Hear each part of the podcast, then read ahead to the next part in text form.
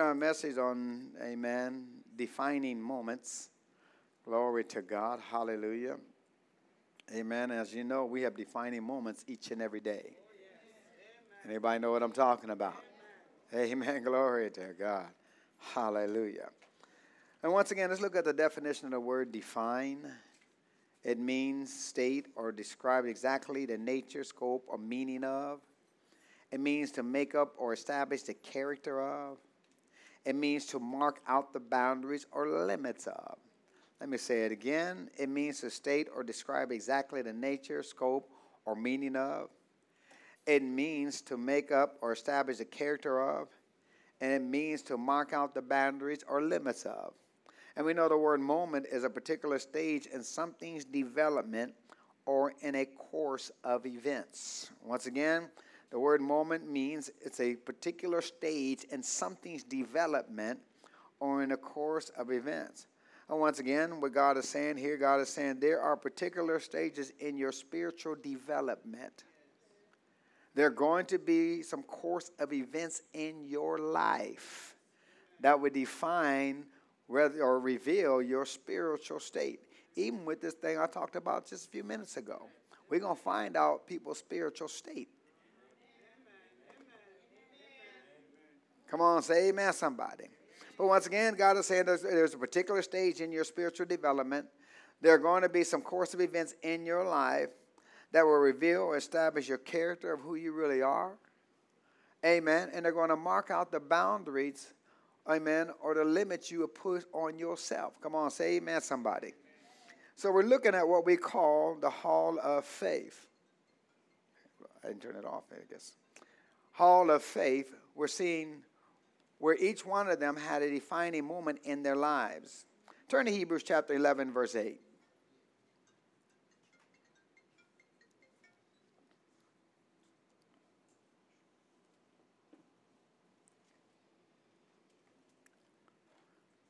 Hebrews chapter eleven, verse eight.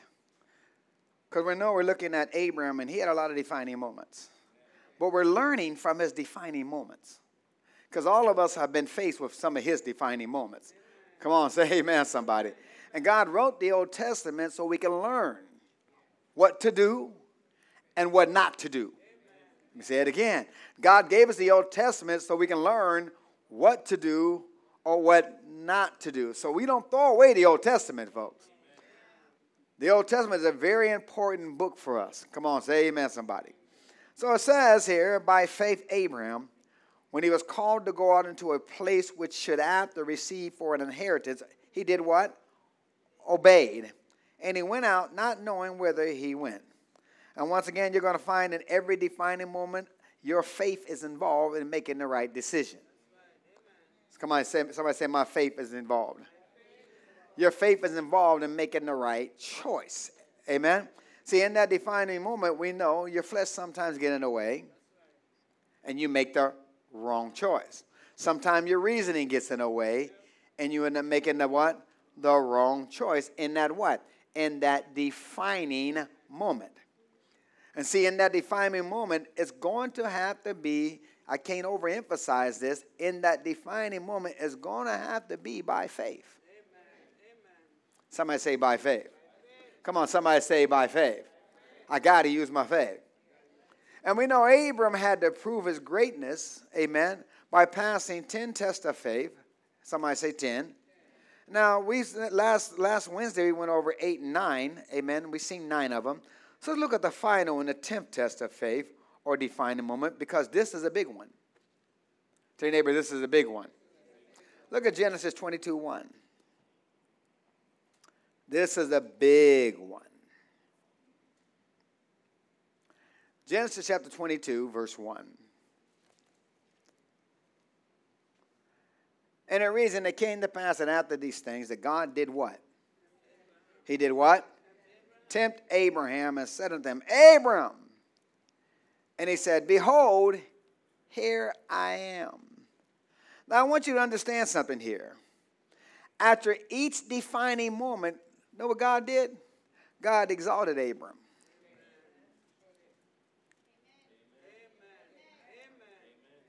I mean, that should say something to you.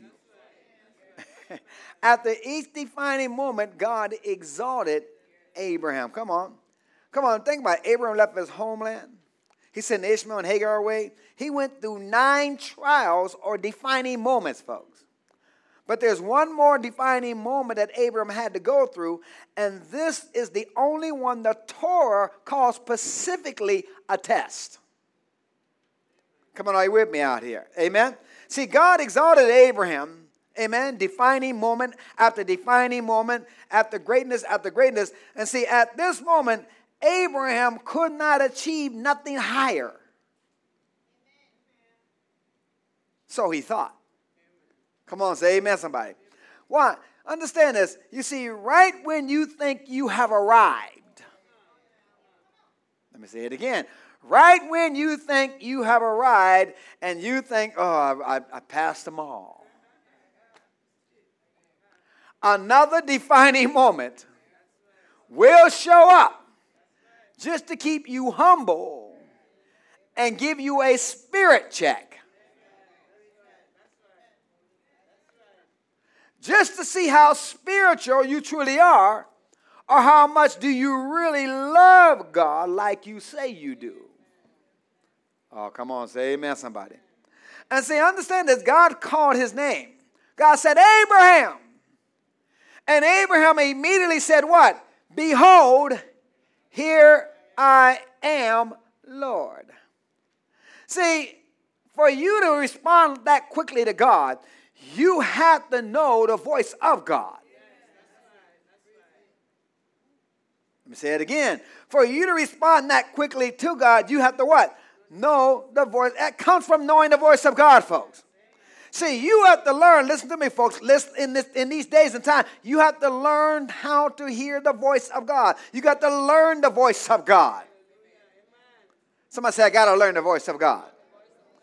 So why? So when God calls upon you to do something, you're not wondering, is that me? Or is that the God? Or is that the devil? Come on, say amen, somebody. You know that you know that you know that is God speaking. What's it take to know the voice of God? It takes you continually reading your word. Ah, oh, say amen, somebody. It takes you continually praying in the spirit. And then it takes you continually listening on the inside to what God is saying. What is that? Read your word, pray in the spirit, and then listening. Read the word, pray in the spirit, and then what? Listening. I didn't say just read the word. Even though God will speak to you through the word. But sometimes God wants to give you a rhema word on the inside. He wants to talk to you directly. If you're listening. But how do I do it? I read my word. I pray in the Holy Ghost. Then I what? I listen. What am I doing? I'm making myself sensitive to the voice of God. Tell your neighbor, you need that. Why? Why do I need to do that? Because sometimes what God asks of you is something that your mind cannot comprehend, but you will know it came from him. Let me try that again. Why do I got to make, make myself sensitive to the voice of God? Because why? Because sometimes what God asks of you is something that your mind cannot comprehend, but you know that you know that was God's voice. And see, for Abraham, this is really going to be a big test of his spirituality. Come on. Defining moment. It was going to reveal and establish his character, whether or not he is a real, he's really the father of faith that he's so called. Come on.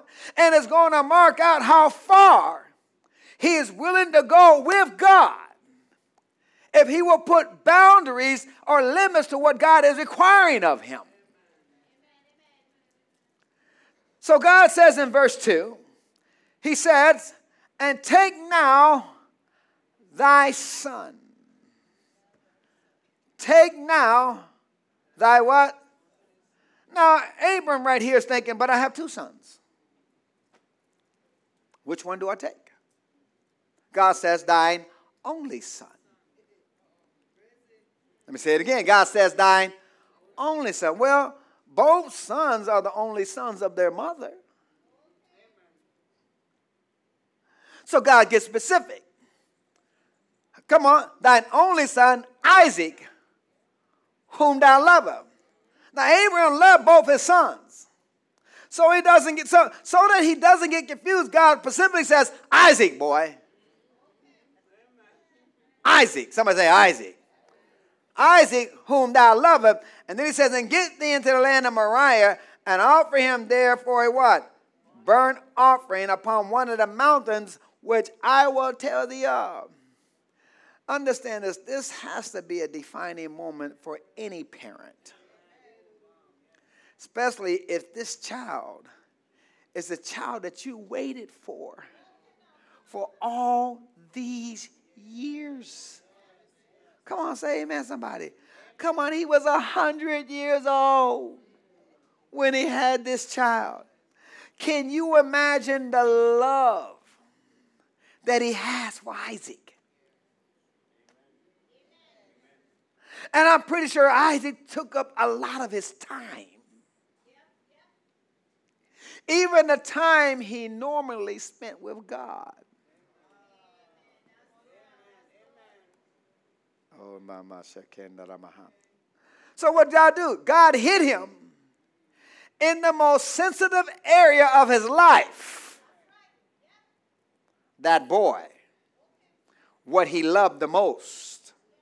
Come on, where he spent most of his time, where most of his affection was allotted. Oh, y'all with me? And for Abraham, it was what? His son. Somebody say his son. See, for us, it's still, it may be our children. Come on. Or it may be your job. Or it may be your hobby.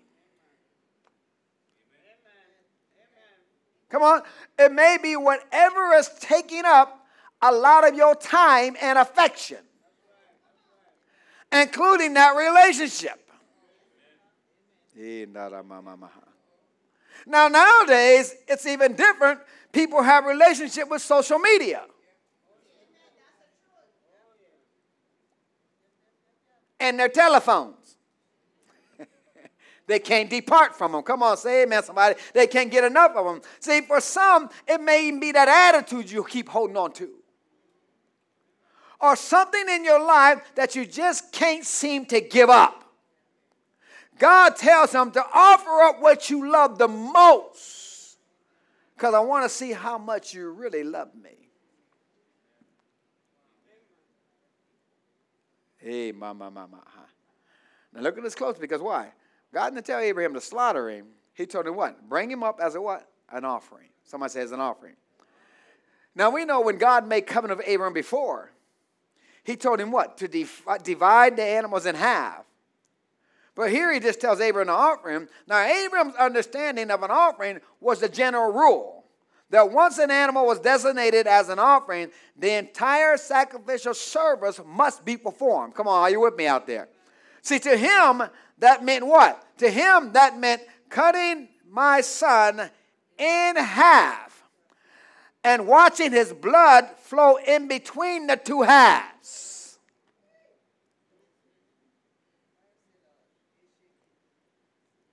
See, if someone was to sanctify an animal, he couldn't just say, all right, I'm not going to do it. He couldn't discharge his obligation by just placing it on the altar and then taking it down. It didn't work like that in those days.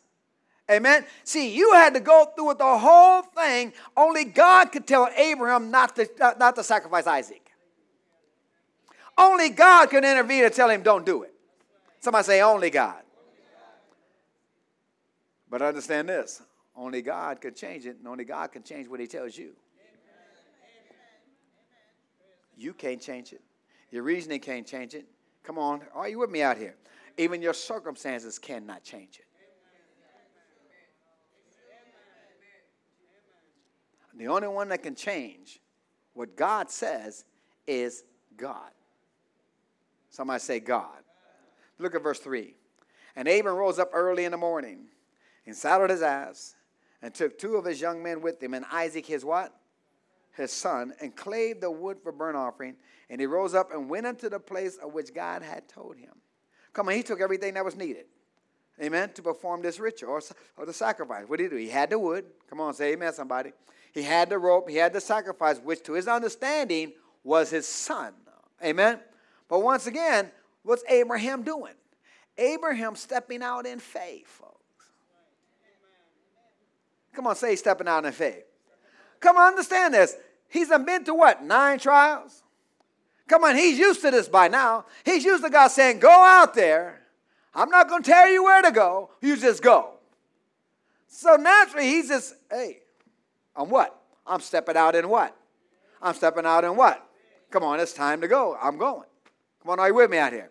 Don't ask, you know, God said, don't ask me right now. God said, I, I know, God.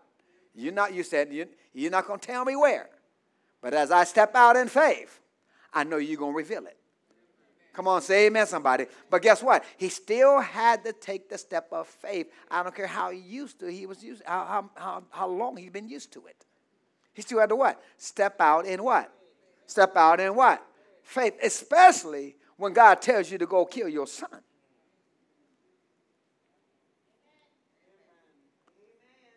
Look at verse four. It said, then on the third day, Abraham did what? Lifted up his eyes and he what? He saw the place afar off. Notice it says on the third day. This is three days.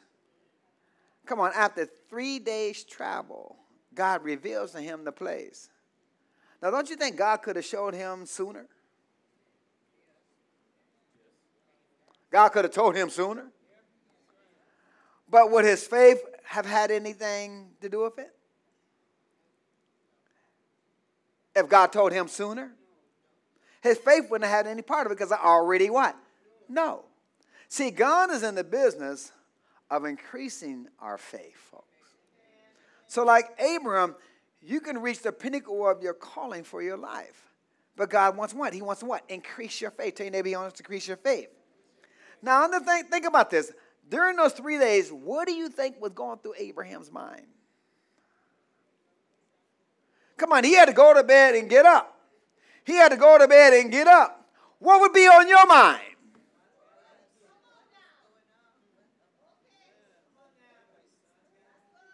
What would you be reflecting on? Come on, you're picturing this thing. Come on, you see what's about to happen. Because you've done it time and time again. You've done it throughout your history. Come on, say amen, somebody. Since you've been serving God, you've been sacrificing animals. You've been cutting them in half and seeing God walk through the blood in one case. Now this is your son. Day one goes by. Your mind is like throbbing at this point. Day two goes by. You know you're getting closer. Day three goes by. You're getting close. God's about to say, reveal it somewhere, somehow.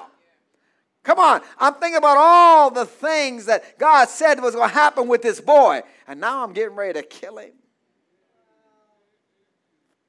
Come on, you're reflecting. Listen, you're reflecting about all the good things you did for God. Come on, God, I did this. God, I did this. God, didn't you didn't you see me when I did this, and when I did, I went to the land you told me before. Come on, I got a history here of obeying you by now. So these three days, I guarantee you, were days of torment. Somebody say days of torment. Because you're picturing this thing of me slicing my son in half and walking between the blood. These are three days of torment. Come on, are you with me out there? Amen. But what was he doing? I guarantee you, he had, he had to do everything within his power to stay focused. To do what? And there's only one way he could have done that for those three days. Go to Isaiah twenty-six three. There's only one way he could have done this for those three days of torment.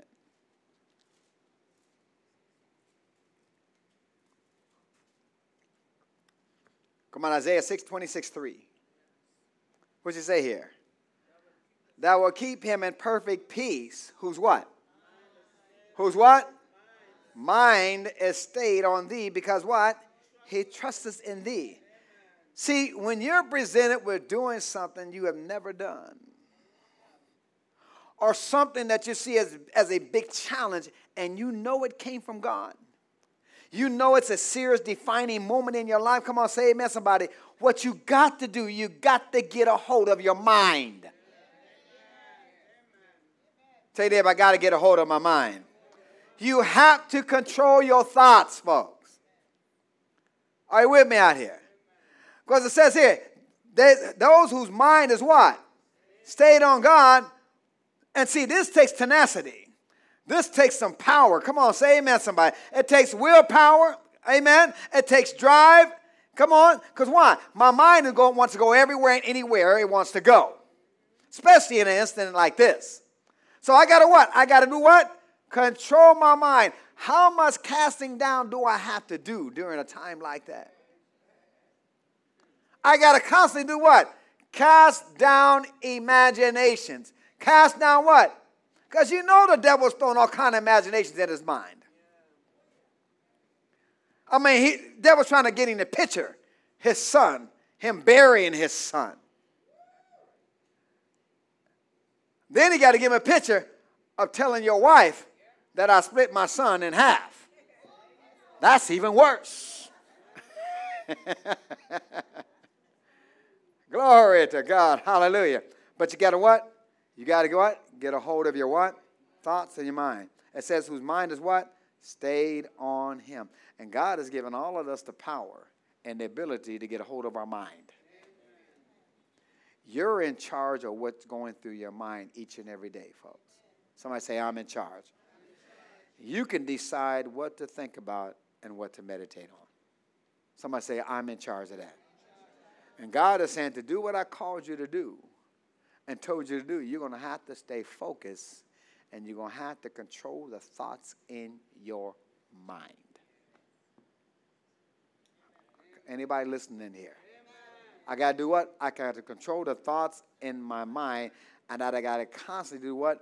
Redirect my mind where? Where? Where? To God. Every day, folks. Every day. This is not a one-time thing. Amen? When you're really going through something, you got to make sure you control your thoughts. Because your thoughts can make or break you. Let me say that again. Because your what? Your thoughts can make or break you. So it says what? Keep your mind on me. So that no matter how difficult it is, you can still have peace. Amen? And you're going to do it because why? You trust that everything's going to be all right because God said it. It's going to work out according to what? God's plan. Because verse four says, trust in the Lord for what? Forever. For in the Lord Jehovah is what? Everlasting strength. Listen, he will give you the strength to go through what, whatever he was requiring of you. Somebody say, he'll give me the strength. Come on, he'll give you the what? Strength. To go through whatever he's requiring of you. You just have to do what? Control what? Control my mind and control my what? Control my what? Thoughts. And he'll keep you in what? And he'll keep you in what? Come on, say it like you mean it. He'll keep you in what? Perfect peace. Come on, doesn't get any better than that. Go back to Genesis twenty-two four. Genesis twenty-two four. It says, then on the third day, Abram did what? Lifted up his eyes and saw the place afar off. And Abram said unto his young men, abide ye here with the ass. And I and the lad will go yonder and worship. And those he said, and come again, what? And come again to you. This is the man of faith. This is the man of faith that Abram had become, folks. Now, he told those young men, me and the boy are going up yonder. Now, I'm pretty sure those young men were wondering, well, I see the wood. I see the rope. Come on, I see what he's going to make the fire with. They're wondering too, where is the sacrifice? But notice Abram said, me and the boy, we're going to be back. Even though he knows God said, offer up your boy, But in his mind, he knows that that means now, he knows what that means, but guess what? But now he's speaking his faith. He's what? He's speaking his faith. He said, y'all just wait here. But me and my boy, we coming back. Even though God told him to kill his son, me and my boy, we coming back. Somebody say we coming back. What he's doing? He's speaking his faith. Sometimes you got to speak your faith, regardless of what it looks like, folks. Somebody say, I got to speak my faith. Regardless of what it looks like, I got to what? Speak my faith. What's he doing? He's calling those things that be not as though they were, as though they are. Come on, say amen, somebody. Where did he learn that from? God. Amen? Well, look at verse six. And Abram took the wood of the burnt offering and laid it upon Isaac his son. He took the fire in his hand and a, and a what? A knife. And they went both of them what? Together. Amen? Now, you know, teenagers can be very curious. They can be very observant when they want to. Amen. Even when they're on their phones, they can be very observant when they want to. Amen. Glory to God. So here he is. He's not really a teenager. How old do you think Isaac is around this time? Huh?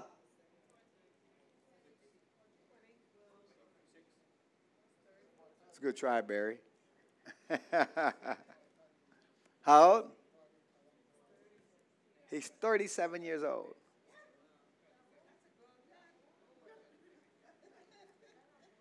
So he wasn't a teenager at this time. Now, in God's eyes, he's still a teenager if we live in one hundred twenty years plus. But he's thirty-seven years old. Who's thirty-seven and above in this room?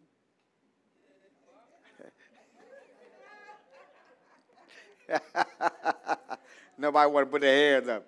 Most of the women was like, I ain't telling my age.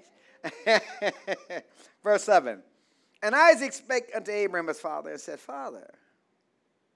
And he said, Here am I, son. He said, Father. Oh, I'm looking at this now.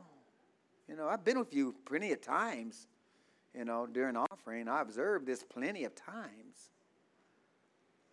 Behold the fire. Behold the wood. I even see the knife in your hand. But where is the lamb for a burnt offering? And Abram said, what? My son. My what? My son. God will what? Provide himself a lamb for a what? Burnt offering. And so they both of them, and so they went both of them together. See, this was the defining moment for Abraham and Isaac, folks. This was the defining moment for Isaac because why? He had Isaac had to decide whether or not his father was a man that heard from God. Come on, he was thirty-seven years old. He was a young man. He was past his age of being punished. He was too young and strong for his father to force him physically. So this had to be something he was willing to do because why? He trusts his father. Oh, come on. Are y'all with me out here? Or whoever's raising him if you're a single parent. Come on. Amen. But listen. Understand this.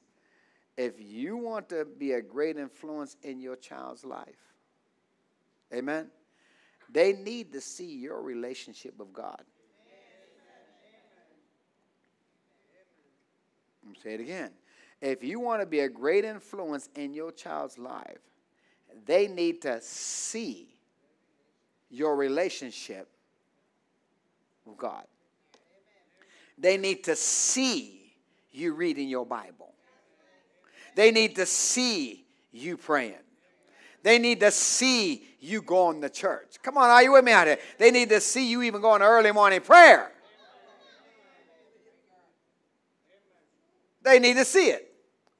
They need to see how adamant you are not to put anything before God and His Word. Are you following me out here? See, you can't be at home while mama's taking the kids to church.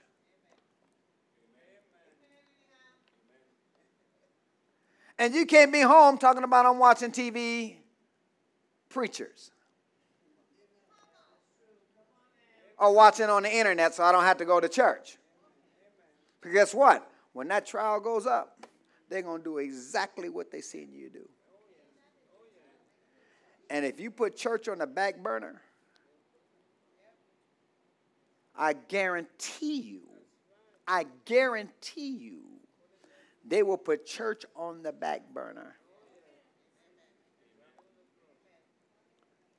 Amen? Why? Because they seen you do it. They're just copying what they seen you do. Come on, I'll say amen, somebody. Amen. Amen? So he had to decide whether or not to yield to his father's advice concerning his life and future. But like I mentioned before about promise, he had to decide as to whether or not to strengthen the relationship between him and his father or say, Father, uh, I can't do this. Father, you on your own. I love you, but you on your own. I have my own plans for my life. There are a lot of things I want to experience before I make that sort of commitment. Come on. Well, it says, so they went both of them what? It says, so they went both of them what? Together. Both of them in agreement. Both of them trusting in God. Come on, say amen, somebody. Both of them keeping their mind stayed on God. This shows that because of the way he was raised, he had a what? He had a degree of spiritual insight or he would have never went. Isaac knew at this point that he was the offering. But yet they went both of them together. He knew, I'm going to die today. But they went both of them together. They went with the same attitude and the same common purpose that was, we're going to fulfill God's will. Amen. Come on, say amen, somebody. Look at verse nine. And they came to the place which God had told him of. And Abraham built an altar there and did what? Laid the wood, what? In, in, I want you to concentrate on the word in, in order. Somebody say in order. Now, he didn't just throw the wood up there talking about what's wrong with God. He got me a best sacrifice of my son. What's wrong with him? Most of you would have been throwing the wood on the wood. Got me to come get ready to kill my son. Come on, you know that would not would not have been in order.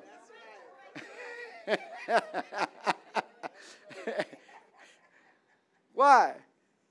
Because you would have been willing on the outside, but you're not obedient on the inside. And there's a lot of things we do on the outside, but our heart's truly not in it. Come on. And it will eventually show. Come on, are you with me? It will what? Eventually show. And this right here shows where his heart was. It showed that his mind was still stayed on who? On God. So he laid the wood in order. And he bound Isaac, his son, and laid him on an altar upon the what? Wood. Now they're still both in what? Agreement, regardless of how bad it looks for both of them right now. Now, we talked about the faith of Abraham to sacrifice his only son that he loved. But we need to always point out the faith of Isaac in allowing his father to bound him like an animal, knowing what usually happens next.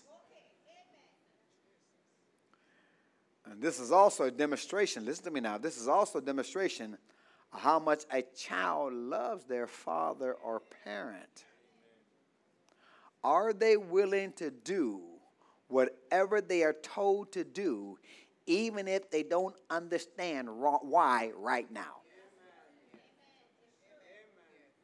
And all the young people says. But remember, it's not just teenagers. Isaac was thirty-seven years old.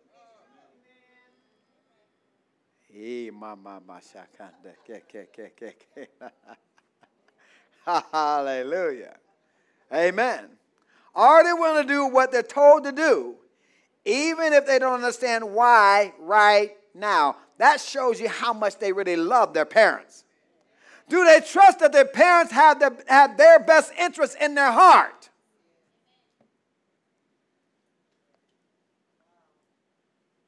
But remember, Isaac was still there when his when his father said, "Me and the lad are going yonder, or you got we're going yonder, but we'll be what? We'll be back." So he truly trusts what his father said, and he trusts what the Lord said. Come on, say amen, somebody.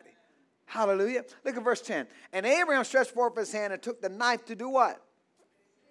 To do what? To slay his son. Now, there were all kinds of emotions going through Abraham. I mean, I can only imagine the emotions that was going through him as he raised that knife up in the air. I know there's probably thoughts of joy that he's doing what God told him to do. But there's also thoughts of what? Sadness, because I'm getting ready to kill my promised child that I waited till I was one hundred years old to have. But guess what? One thing about Abraham, he was willing to prove how much he really loved God.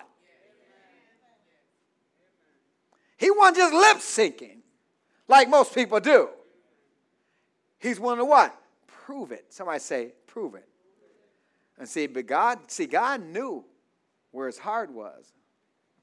But did Abraham really know it? Come on, say amen, somebody.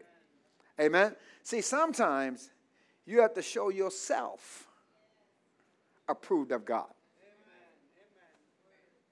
You got to prove to yourself that there's nothing in this world that, would pl- that I would place before God, nothing. Somebody say nothing. nothing. And see, the binding of Isaac represented total submission to God. Total. You know that's some serious total submission. Verse eleven. An angel Lord called upon, called unto him out of heaven, saying what? Abraham, Abraham. And he said again what? Here am I. He didn't call his name once. He called it how many times? Twice, just to make sure Abraham heard it. And Abram said, what? Here am I, while he's holding the knife in the hand, about to come down with it. But listen to me now. All the time, he's still listening for the voice of God and reminding himself of what God said about this boy. Many nations are coming out of him. I know God's about to do something, but I got to follow through with it. But I, I, I, I, I'm just listening. When are you going to stop me, God?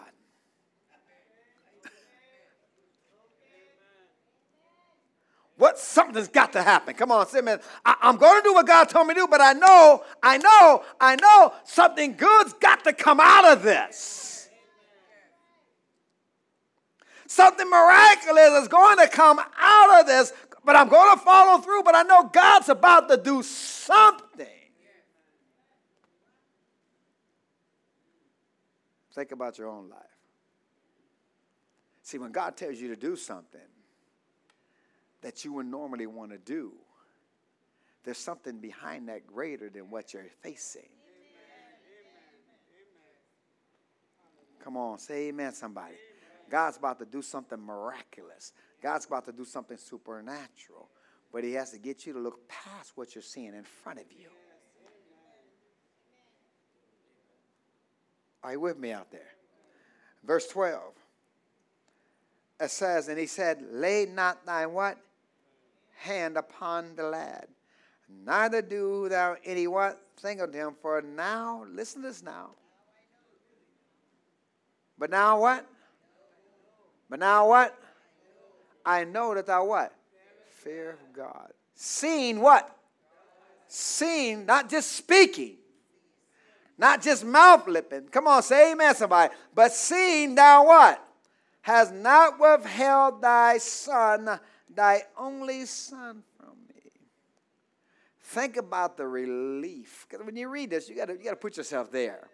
Think about the relief he felt when he heard those words. Think about his trust in God became very real at that period of time. And his trust skyrocketed when he heard those words. Lay not thy hand upon thy son. And it says in verse thirteen, Abraham did what? Lifted up his eyes and looked. See, he opened up his eyes and looked because looked around because why? Regardless, something had to be sacrificed. He couldn't just unbound Isaac and just let him, let him go and go back down the hill. Something had to be what? Something had to be what? Something had to be cut down the middle and burned. And all of a sudden he heard a noise behind him. Come on, all of a sudden he heard a noise behind him. And behold, behind him a what? Ram caught in the thicket by his what? Horns. See, that ram was at the right time. At the right place. Stuck in the right thicket. Talking about di- divine timing, folks. Come on, say amen, somebody. Because notice, Abram didn't have to chase it down. He didn't have to work for it. He didn't have to bust a sweat for it. It says that Abram went and what? Took the ram and offering up for what? Burnt offering in the stead of his son. God is an on-time God. Somebody say, God is an on-time God. Come on, tell your neighbor, God is an on-time God. Even when you think it's finished and there's no way out, no way out of what I'm going through, God is never finished. He always has a ram in the bush. Somebody say, he always has a ram in the bush. He just needs you to trust him. And be willing to do anything he asks you to do without hesitation or reasoning. In verse fourteen it says, and, jo- and Abram called the name of that place, what? Jehovah Jireh, as it is said to this day, in the mount of the Lord it shall be seen. In other words, Jehovah Jireh, as we know it, means what? God will provide, but then it says, it shall be seen.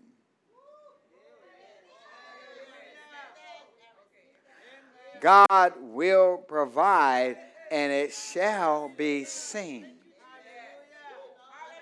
This side's a little dead over here. God will provide, this one's asleep, and it shall be seen. God will provide, and it shall be what? Seen. In other words, you're about to see some things.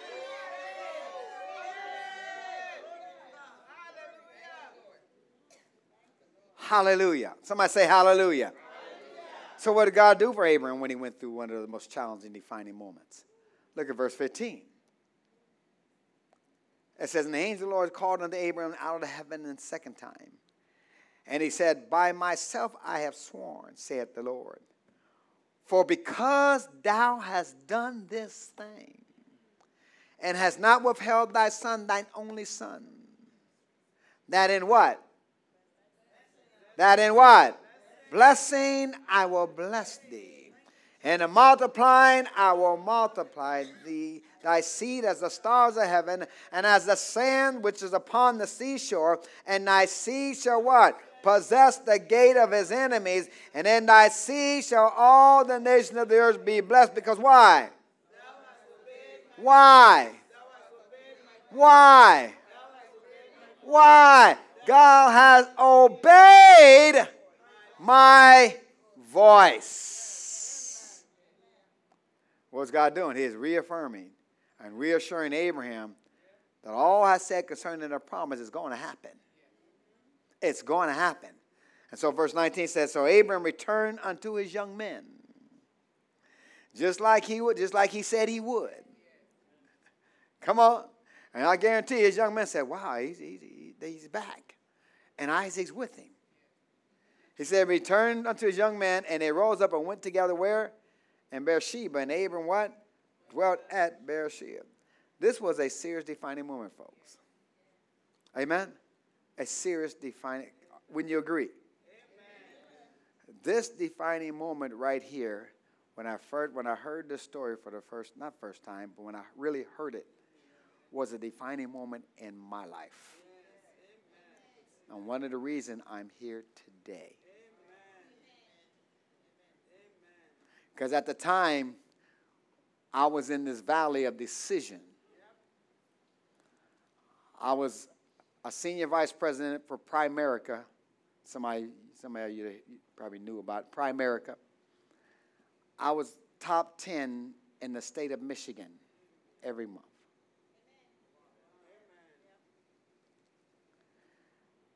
But I was having challenges on the inside. There was a battle going on on the inside. And then it came to a place I kept hitting the wall. I kept hitting the wall. And I couldn't go any further. I kept hitting the wall. And I could say, why am I hitting this wall? Amen? And I couldn't understand why until I was watching, I believe it was Benny Hinn. And he was talking about this story right here. He's talking about idols. And God said, you know, you know, he's talking about, you know, people got idols in their life. You know, at the time I was young in the Lord. I'm thinking of idols, a statue. Anybody know what I'm talking about? I said, I ain't got no statues here. I'm looking out through my house here. I got some statues. Maybe I bought some home from Korea or somewhere. So I'm thinking, what in the world is my idol? And I'm sitting there meditating on it. What is my idol? What is my idol? And then I heard Primerica. I said, oh, Lord. I felt something in my heart just drop. I, I said, Primerica? And it just came to me, think about it. Where do you spend most of your time? Primerica. Where do you spend most of your mind thinking about? Primerica. My life was engulfed in Primerica. I ate, slept, drank, woke up with Primerica. I know I'm by myself. I had my, because my attitude was if I get involved with something, I got all in. Amen? And I got all in, and I did rise to the top. So when he said Primerica, that hit.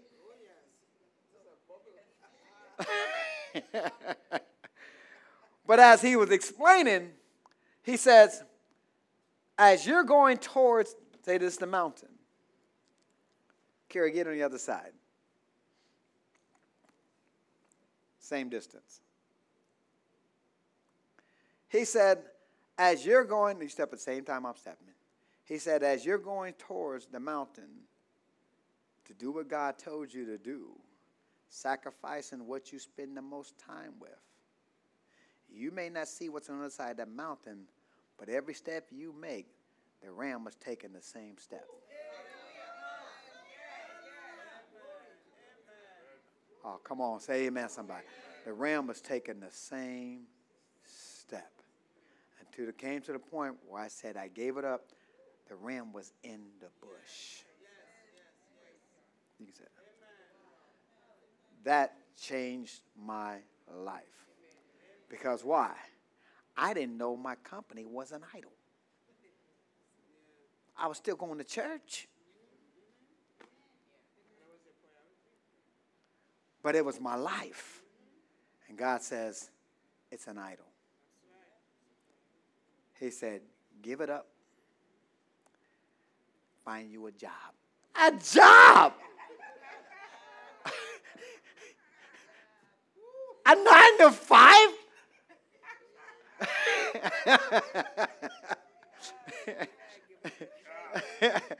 So I started looking through the paper. You know, I'm looking at the executive jobs. I mean, somebody could use my skill set. Come on, say amen, somebody. I'm looking, I ain't find nothing. Nothing. And then what jumped off the page, the one word of faith, it was Kohl's department store. Maintenance department.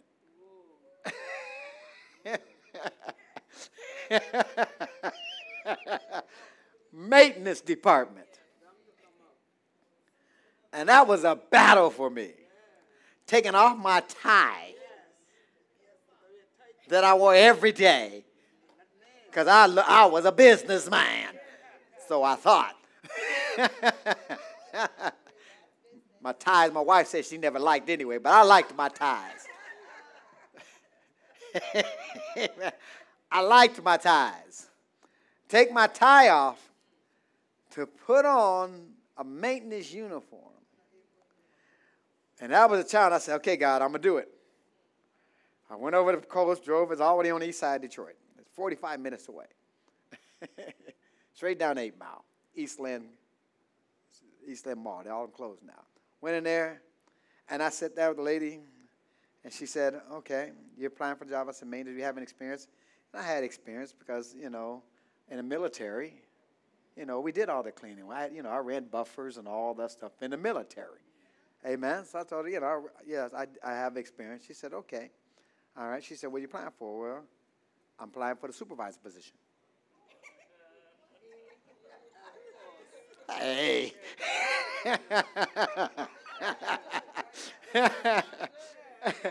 And she said, uh, this, at least I got a little favor. She said, okay, um, all right. Okay, we're, we're going to hire you for the supervisor position. But I said one thing. Listen to me close. I said one thing. I said, before you hire me, I'm going to let you know right now. This is before I got in there. Before I said I do. I said, I'm going to let you know now, I go to church on Sunday. I said, I, I work hard and I do my job with excellence. I told her, I told her, I said, if you allow me to go to church for those two hours during the service, driving there and driving back, I will come back at the church, put back on my uniform, and make sure everything that I was supposed to do gets done before I clock out.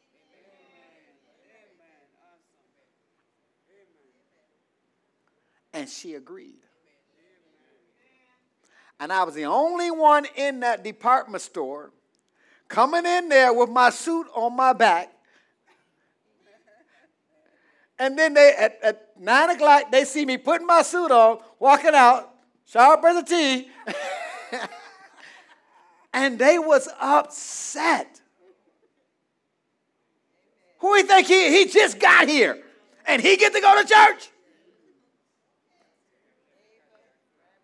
But I was favor. Come on, say amen, somebody. And I did that every day. When I came back, I honored my word. When I came back, took off the suit, put it in the locker, and I worked. But it was a humbling experience. Why it was a humbling experience? Because understand this, I was a senior vice president. People knew me. Now they come walking in Kohl's department store, and they see me cleaning gum off the carpet.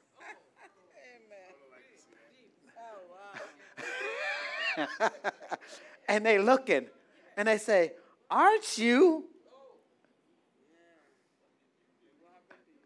Aren't you?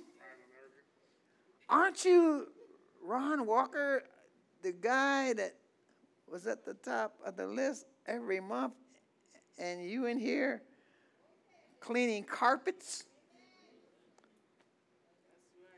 Tell your neighbor that's a defining moment.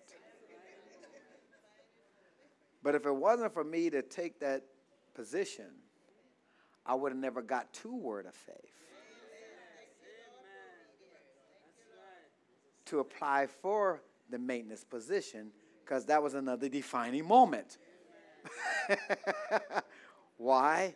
Because now that they knew who I was, and I was, like I said, I was excellent in what I did, they used to make, they would used to have me go to all the department stores and shine their floors. I would have them looking like glass. So they had me and this white girl. We we we we'd go through all the stores at night. Miss Walker, no. At night we go we all the stores and shine the floors. So you know, I was feeling kind of a little important.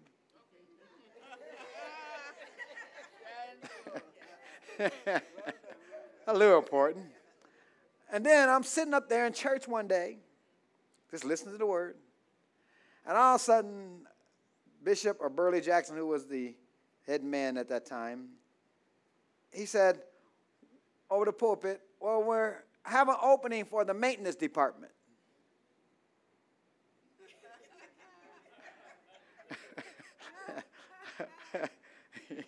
And then I heard God apply. I said, I know. I said, you know how much they pay?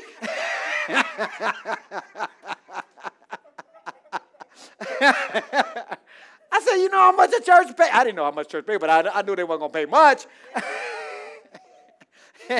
And God said, they're not your source. He says, I'm your source. But I didn't say, okay, God. I still had a battle. Come on, that was still a challenge for me.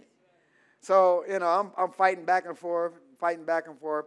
Minister Joyce Burton, she's our prayer, she was our prayer warrior leader. I went down to her office and said, Mama Joyce, they just, they I, God told me to apply for the, the maintenance position. I went back and I told the company that I might be leaving. They said, how much money you want? Now it's a real defining moment. So I went back to Mama Joyce and said, they asked me how much money I want. And, you know, and, and you know how much Word of Faith pay, right? Because you work here. But amen. She said, and she she made, she she hit it. She hit it right on the nose. And she hit it. She, she was always straightforward. She says, did they offer you that before you went to them, told them you was going to go leave? I said, no, they didn't offer you that. She said, therefore, the reason they offer you that is because they're trying to keep you from what God wants for your life. Amen. Amen. And she explained, she said, it doesn't matter if God says you work here. She started explaining, look at the anointing you'll be under. Amen. You'll be around in areas that most people in the congregation will never, ever, ever go. Amen.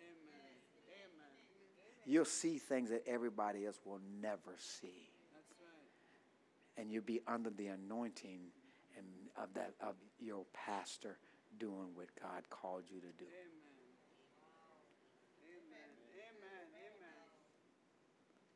Amen. Amen. And I went and quit. But that was a defining moment. Yep.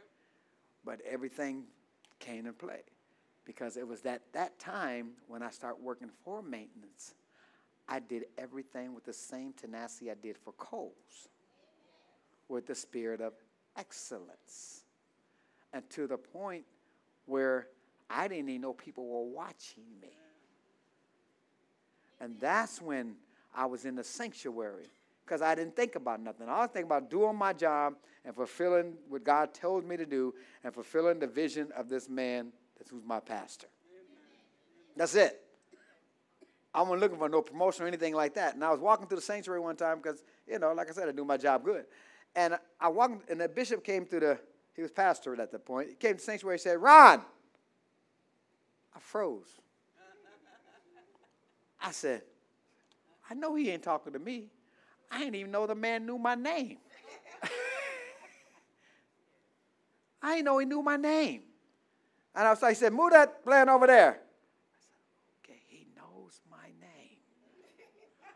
Pastor knows my name. That was that was new to me. Come on, say amen, somebody.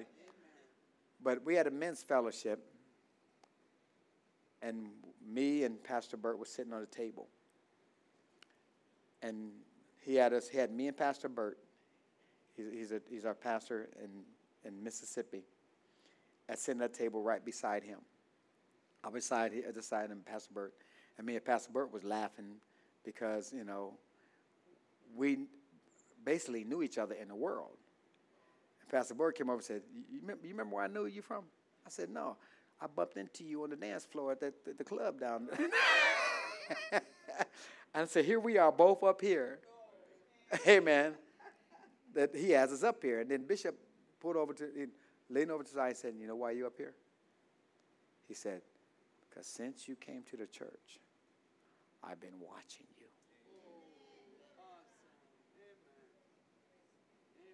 I've been watching how you work. I've been watching how you ain't worried about what nobody sees you. You just did what you were supposed to do, and you did it with excellence. He said, that's why you're up here. Awesome. Amen. Amen. Awesome. Defining moments, folks. Lift your hands and give God praise. Hallelujah. Hallelujah. Hallelujah. Glory to your name, Lord. Come on, let's give God praise. Hallelujah. Come on, give God glory. Hallelujah. Hallelujah.